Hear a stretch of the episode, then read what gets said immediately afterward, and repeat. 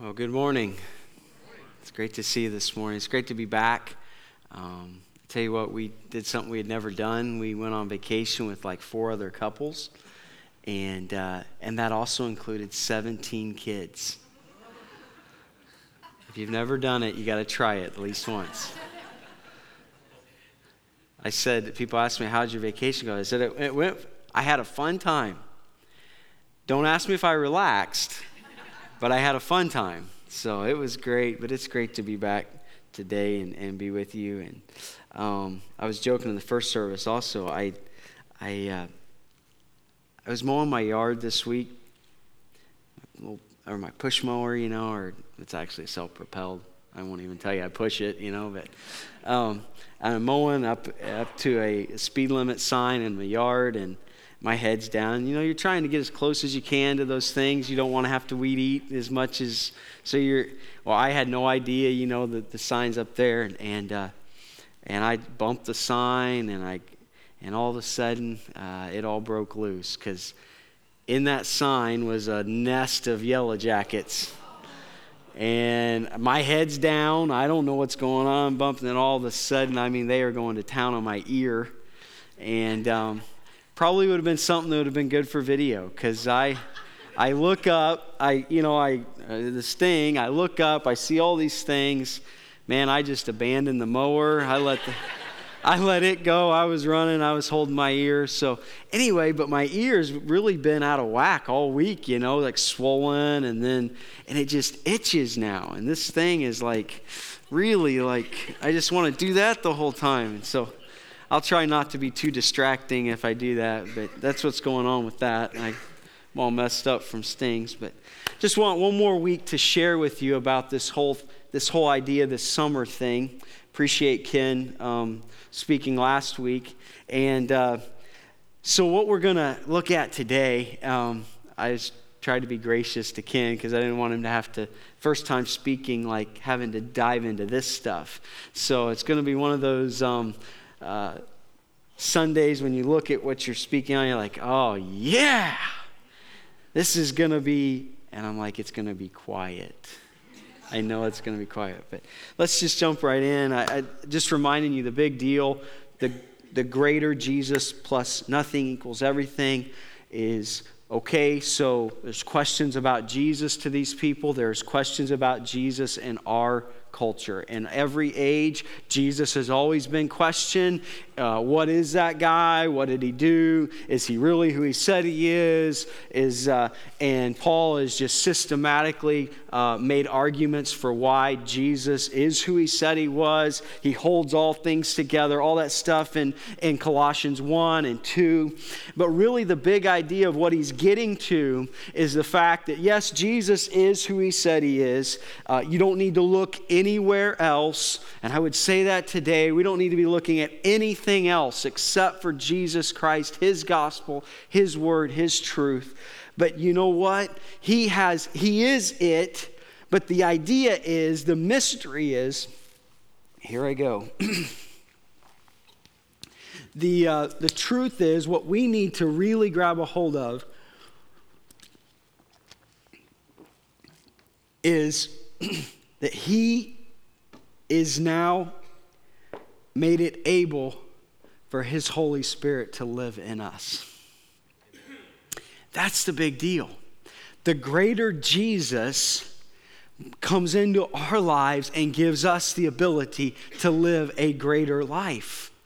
His life, the life He intended for us to live, the life that, man, when you live it, you realize this is why I was created. This is what I was designed for. This is where life makes sense. And as He's leading, guiding my life, and I'm, I'm able to, to be fulfilled by what He always intended me to be fulfilled by, and, and He's giving me purpose and meaning, direction, you just begin to sit back and say, wow, this is how, this is what I was created for. And it's through the power of the Holy Spirit in our lives, giving us life, giving us the, now the ability to have victory or power over our destructive, sinful nature, that self centered principle within us that just wants me, mine, and it doesn't matter, and it always in, causes us to end up in a mess, in chaos, broken, empty. But Jesus now in my life is giving me victory over that. And I'm beginning to live a life that, wow, I, wow. Are you serious? This, I, I never saw this. I never thought this was possible. And he's kind of through chapter three, as we've looked at, he's shown us how that lives out in our lives, how we can be free from these different areas that always seem to entangle us and, and cause us to make decisions that, that, that, that are empty. Sorry.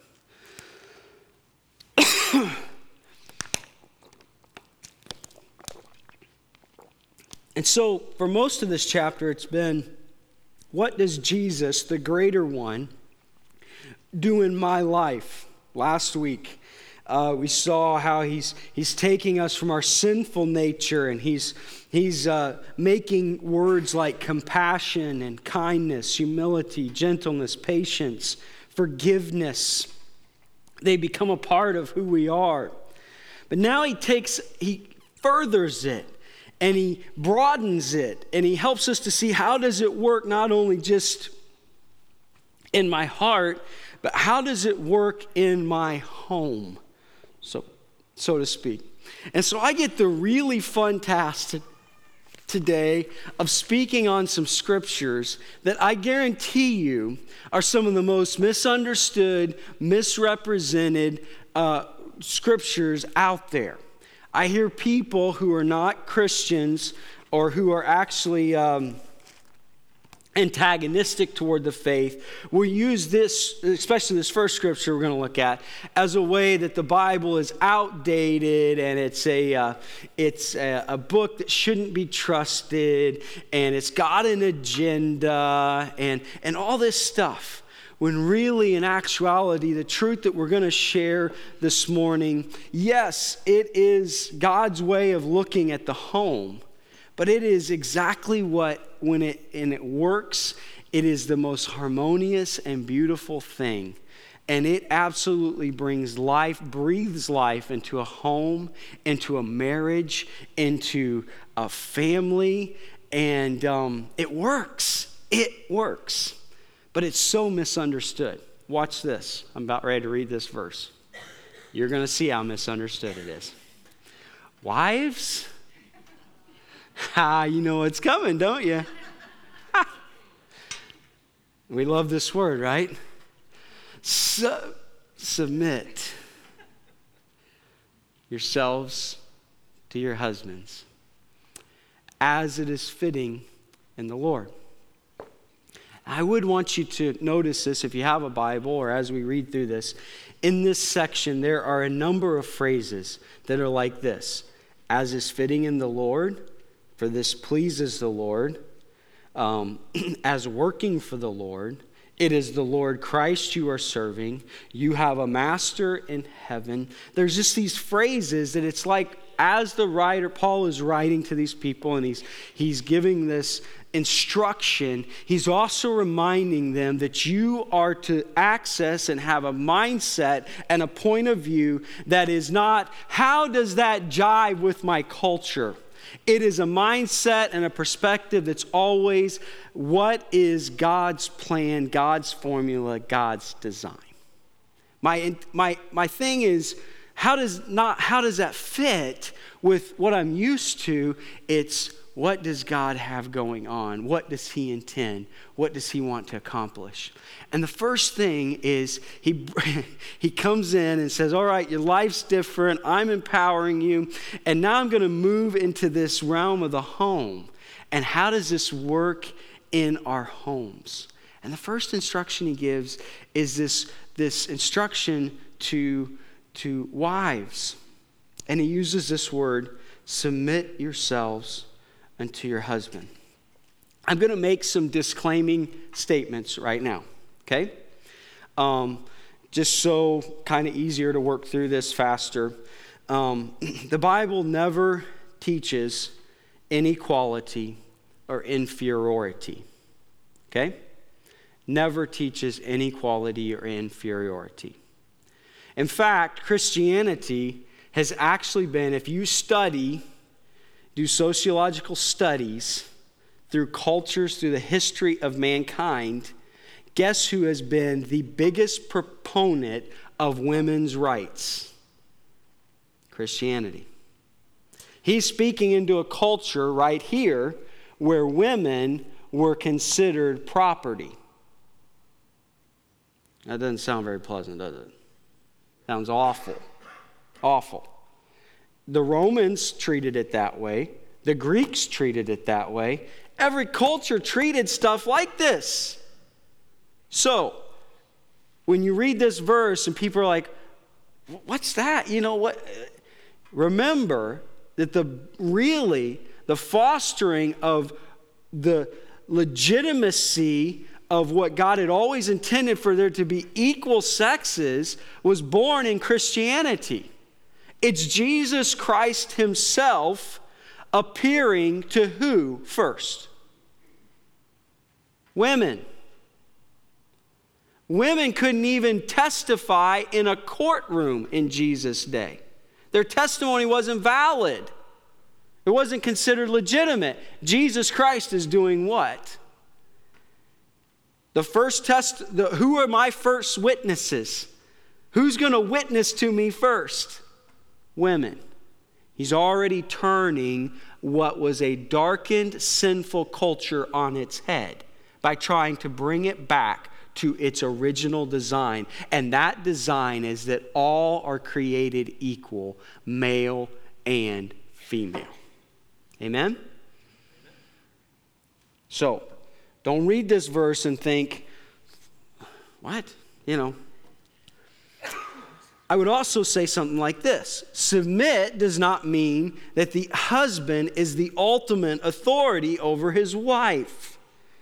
What I mean by that is there is no sense in which a, a, a husband should compel or should have, uh, based on this verse, the right to uh, take his wife or lead his wife into sinful behavior or that which would violate God's principle, right?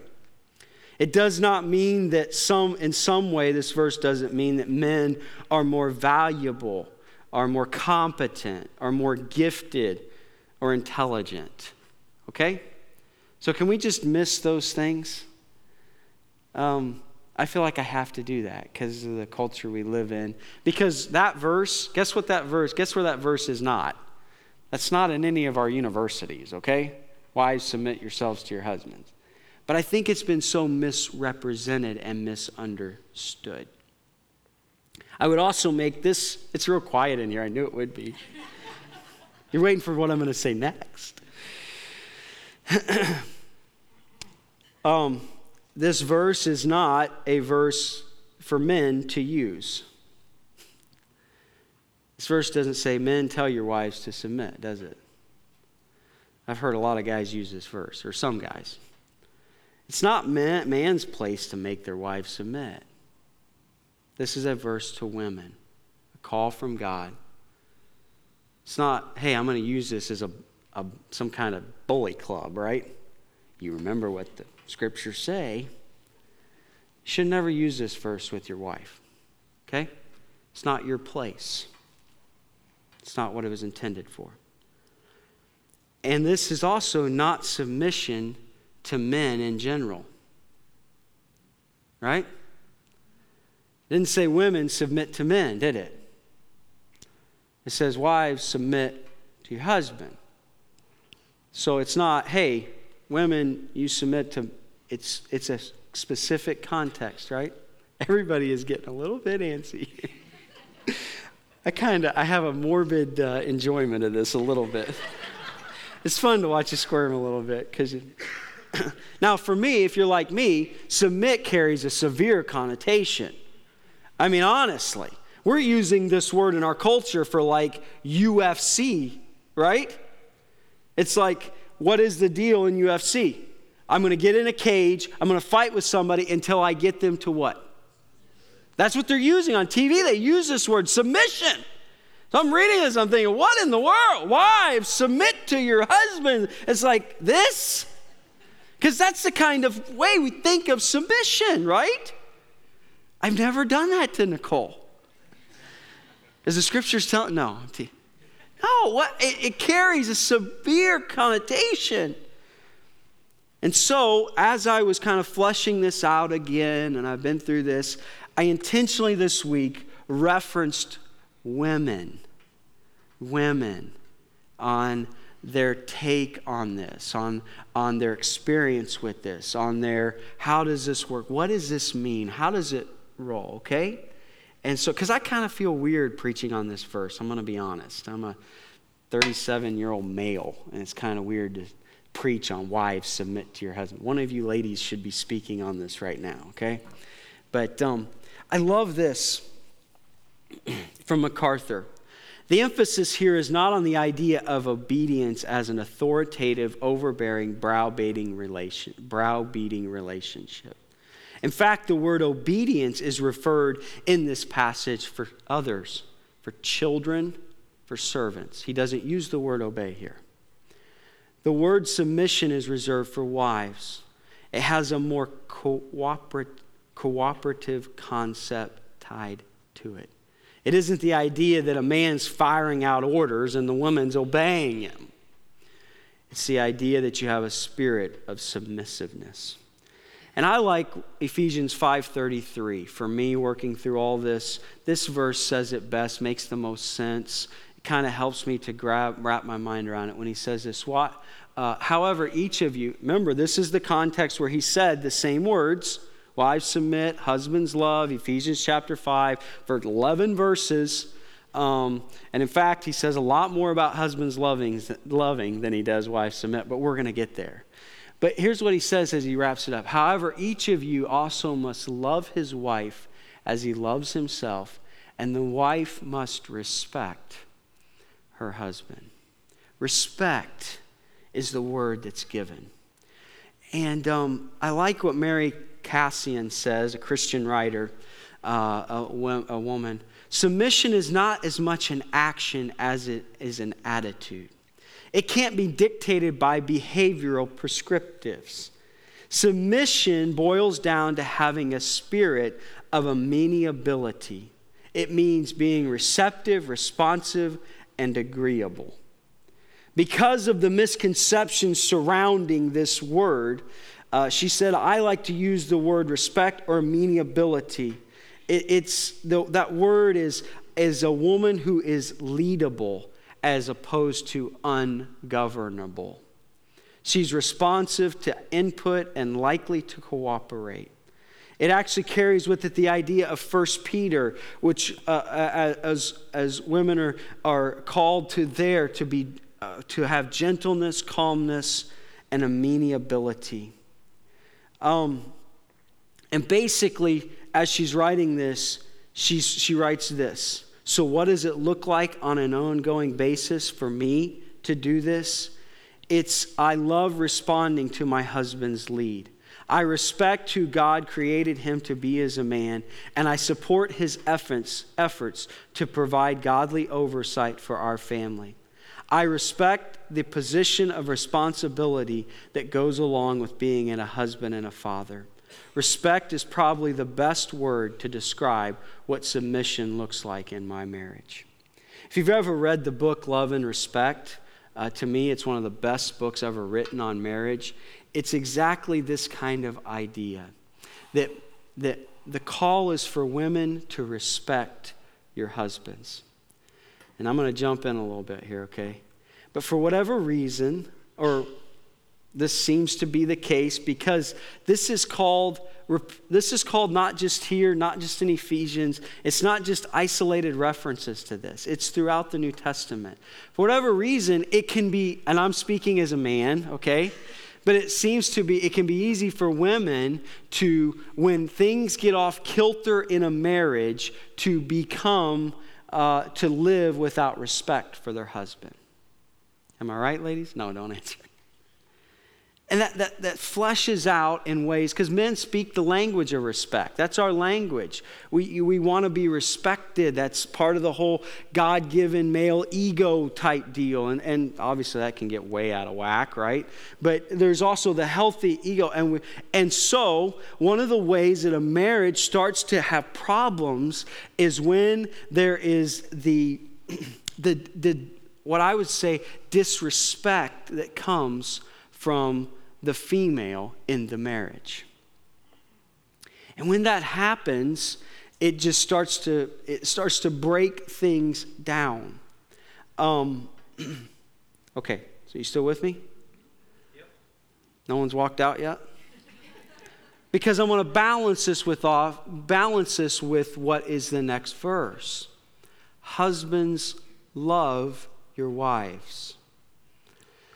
If you were to read the parallel passage in Ephesians, you would see that Paul continues this theme even it makes it even more vivid to us when he says, "Husbands, love your wives as Christ loved the church and gave himself for her."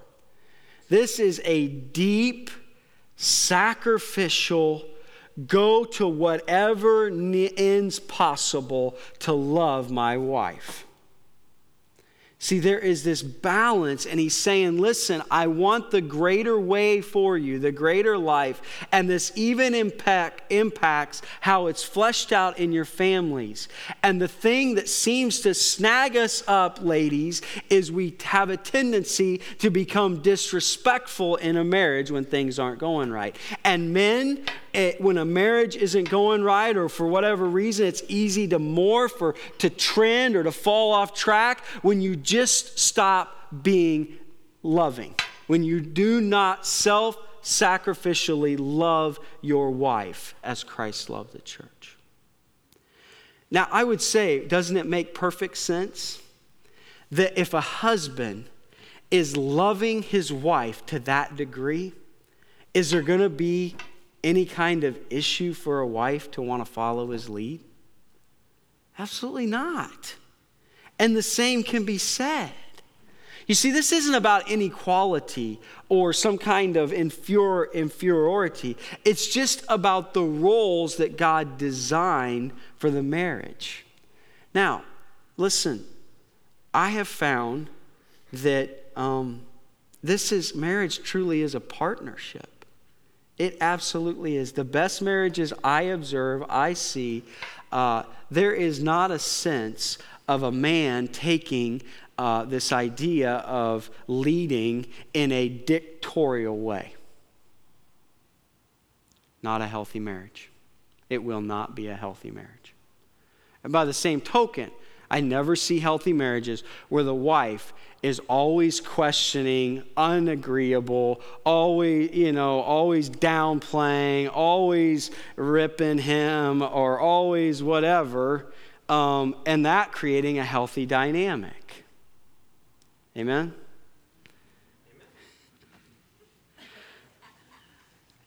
That's right. Now, but what I would tell you is see, we live in a culture and unfortunately has pervaded the church. Radical feminism that's come uh, way out. And, and, and you know what radical feminism wants to do? It wants to not, it's not about equality. It's about this now. Where for forever it was a man's world and it was unequal and it was wrong. Women didn't even vote till the 20s. That just blows my mind. You realize that? Somebody here don't, don't admit that you lived during that time. you didn't get to vote. No. It really it. But the pendulum has swung, right? From one extreme, which was wrong, to another. And so you and I live in the middle of a culture where the other extreme. And so when I say something like, even say the words, wives submit, husbands love, I was like, ah, they would want to eat me. And I was saying, where in the world was balance and common sense all along? Because that's exactly where the scriptures have always rested. And there is no marriage where one is taking advantage of or uh, making the other one more or less valuable. It just doesn't happen. And, but there is a tendency for us to know that as husbands, you know what? Sometimes I ain't so good with the feelings and the romance and the flowers and the cards. And you know what? That's important to a marriage. And so the scriptures say, remember, husbands, love. Love in such a way that you care about the well being of your wife, not, or, not only her physical well being, uh, taking care. So many men are like, wife, provide, you know, I, I work and all that, but her emotional well being. Is she loved? Is she nurtured? Is she cherished? I need to hear those words. And wives, on the same, same token, it can be evidently, and I don't know, I'm not, you know, a woman, but um, it can sense from what the scriptures say. And what is the idea that women can, when a marriage starts to get in a bad place, they become, um, uh, uh, I don't know what words to use without getting shot here, you know, you know, but um, whatever, you know. Uh, you fill in the blank here. And yet, this is the call for us that the greater life is when this relationship has good harmony and we avoid these things that we can easily fall into. And I would remind you what is the context of this whole book? Jesus Christ, through the power of his Holy Spirit, is in your life and He can give you the strength. And I, as a married man of, it'll be 13 years in October. 13 years. I have learned that without the help of the Holy Spirit in my life, I don't love my wife to the degree I should. I absolutely have to have the Spirit of God to be the kind of husband He calls me to be. And He calls me to this. He calls us to these understandings and, and to be reminded, and yet it's always in the context of I can enable that to happen through the Spirit of God, which is in you. That's why I always start off my marriage counseling sessions with with this simple, this simple phrase. And then there were three. Because any marriage that's going to be lasting and fulfilling, you know, people get married and then they just exist. God never intended. I'm afraid I've observed too many couples that are married, but they're just existing. God created marriage to be a companionship, a partnership that's rich and fulfilling and meaningful. And I mean, it's one of the greatest graces He's given to us. But for that to happen and us just merely existing, it takes His Holy Spirit giving me the strength and the ability to love my wife in such a way. I love her, I, uh, but I'm saying I just need His help to keep, to go that step that causes her to be cherished, nurtured, loved. And the flip, the reverse is same for women. Amen? Amen? All right, we can move on. Good. He switches now. Children, obey your parents in everything, for this pleases the Lord. Again, it's this idea of obedience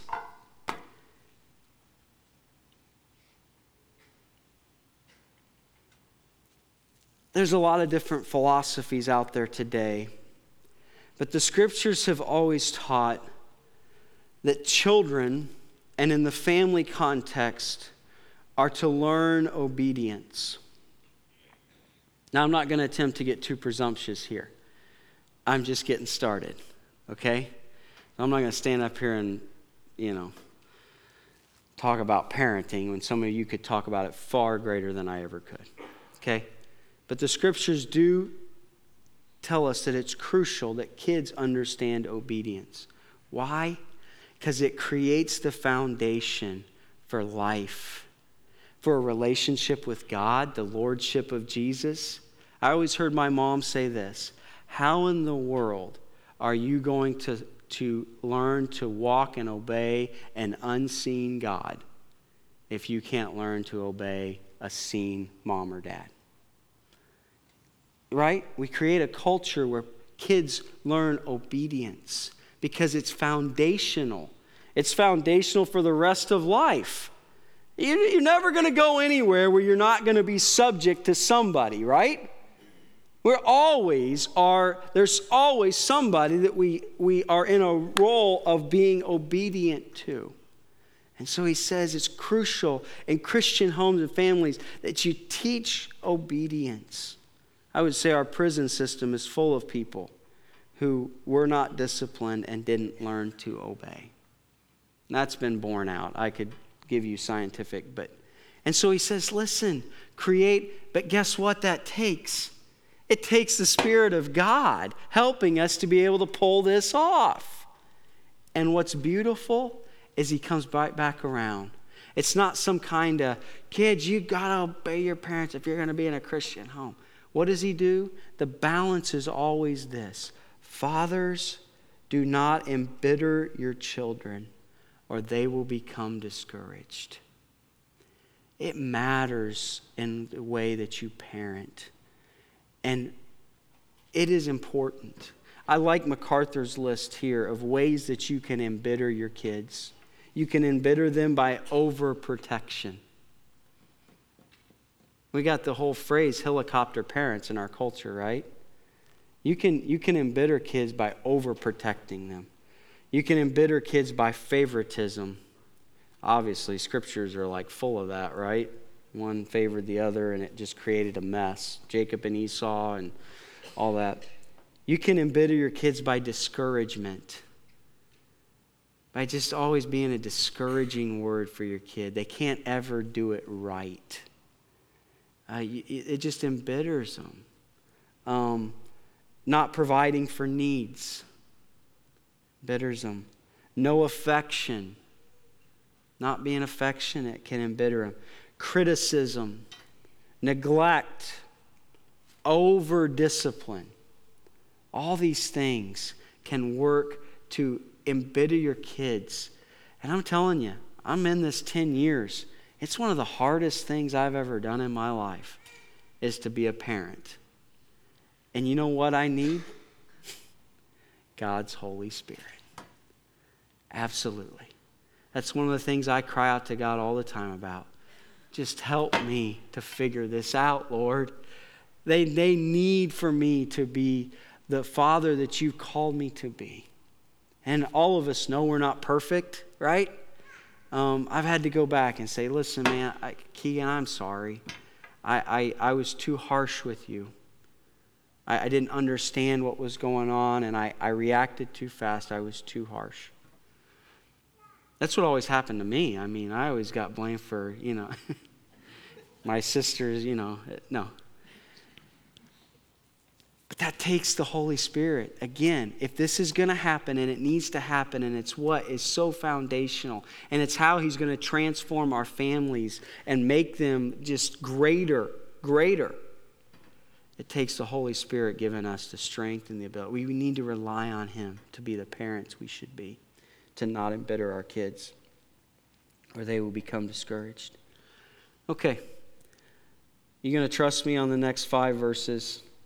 It's about slaves and masters. Um, I'm reading this thinking, what are we going to learn from this? Um, but I do think there is something to be said. The principle is in our culture, employee employer relationships. He told a slave to be obedient, to be, to, do, to be a slave to the best of your ability, is what he says. You be the best slave that that person has. And he says, slave owner, you be the best, you treat your slaves right. Okay? So for us, we're like, I don't, not, not applicable to me. But I think the principle is the closest thing to us, and the principle would remain the same. As, as, as employees, as employers, the greater way is that we, we are the best employees we can be we give our we give our companies, our jobs, an honest day's work. We, we, we're good employers. What can be said of Christian people? They're good workers, they're good employees. They're honest, they're, they're full of integrity, and they, they do the job that's been given to them. The same way, employers, if you're a Christian employer, you treat your employers or your employees with fairness, dignity, respect. That's the principle he's saying. These are the greater ways. This is how it fleshes out. This is what I'm calling you to. This is what I want for you. And then he finishes by this, verse chapter 4 verse 2. Devote yourselves to prayer, being watchful and thankful. Pray for me that God may open a door for our message so that we may proclaim the mystery of Christ for which I am in chains. Pray that I may proclaim it clearly as I should. Be wise in the way you act toward outsiders. Make the most of every opportunity. You see, let your conversation be always full of grace, seasoned with salt, so that you may know how to answer everyone. And it's like as he's finishing this book, he brings us back to the idea that all of us have been called to be his ambassadors. We are, we are, his, we are his hands, feet, voice to the world. We are his children made to proclaim his good news. And he reminds them listen, that as you're doing that, you need, to, you need to be people who are praying about the opportunities God might give you. You're praying, God, this week, give me an opportunity. Give me an opportunity. Bring a conversation around. Bring something around. Yeah, my life shows it, right? Amen. Kind of hard to talk about Jesus when you live like the devil, right? Not going to go too far with people. But I'm praying. He's saying, listen, he's even praying. I'm praying that the Lord may open a door for me here. He's looking for opportunities. And he says that the way, he gives us instruction, and the way that happens is we begin by praying for it. Have you done that? Do you do that? Do you start your week on Monday morning? If you're half awake, you know, right? Um, by saying, Lord, just give me an opportunity this week. Just give me one right now. Start with one. Lord, give me an opportunity to, in some way, in some conversation, either at work or in the relationships I have, to be able to share your goodness, your grace, and your love with somebody. That's what he's saying here. He's saying, look for the opportunities, be wise and see. And when it comes, be ready. Know exactly, hey, this is what I'm going to share with them about Jesus Christ. And that's how he finishes. That's how we should finish. Is what he has for us the greater God, the greater Jesus, who now is in our lives through his Holy Spirit and is doing greater works in us than ever could have happened in our own strength. We couldn't become the people he wants us to be. He finishes up by reminding them that, hey, pray, look, and seize opportunities you might have to share this greater Jesus with someone else. And so I, in that way, the last 11 verses are simply Paul always says thank you to people. He always recognized he was on a team. He always recognized it was bigger than just him. And he always acknowledges people like that. What a way to live. What a person. What a reality. That's just the way we should always be, right? Um, I, I wanted to get this picture. I haven't yet, but um, it's a turtle on a fence post. Have you ever seen that? It's just a turtle sitting on a fence post um, up in the air. And it simply says, it's just it's supposed to remind you that that turtle never got to where he was by himself, obviously.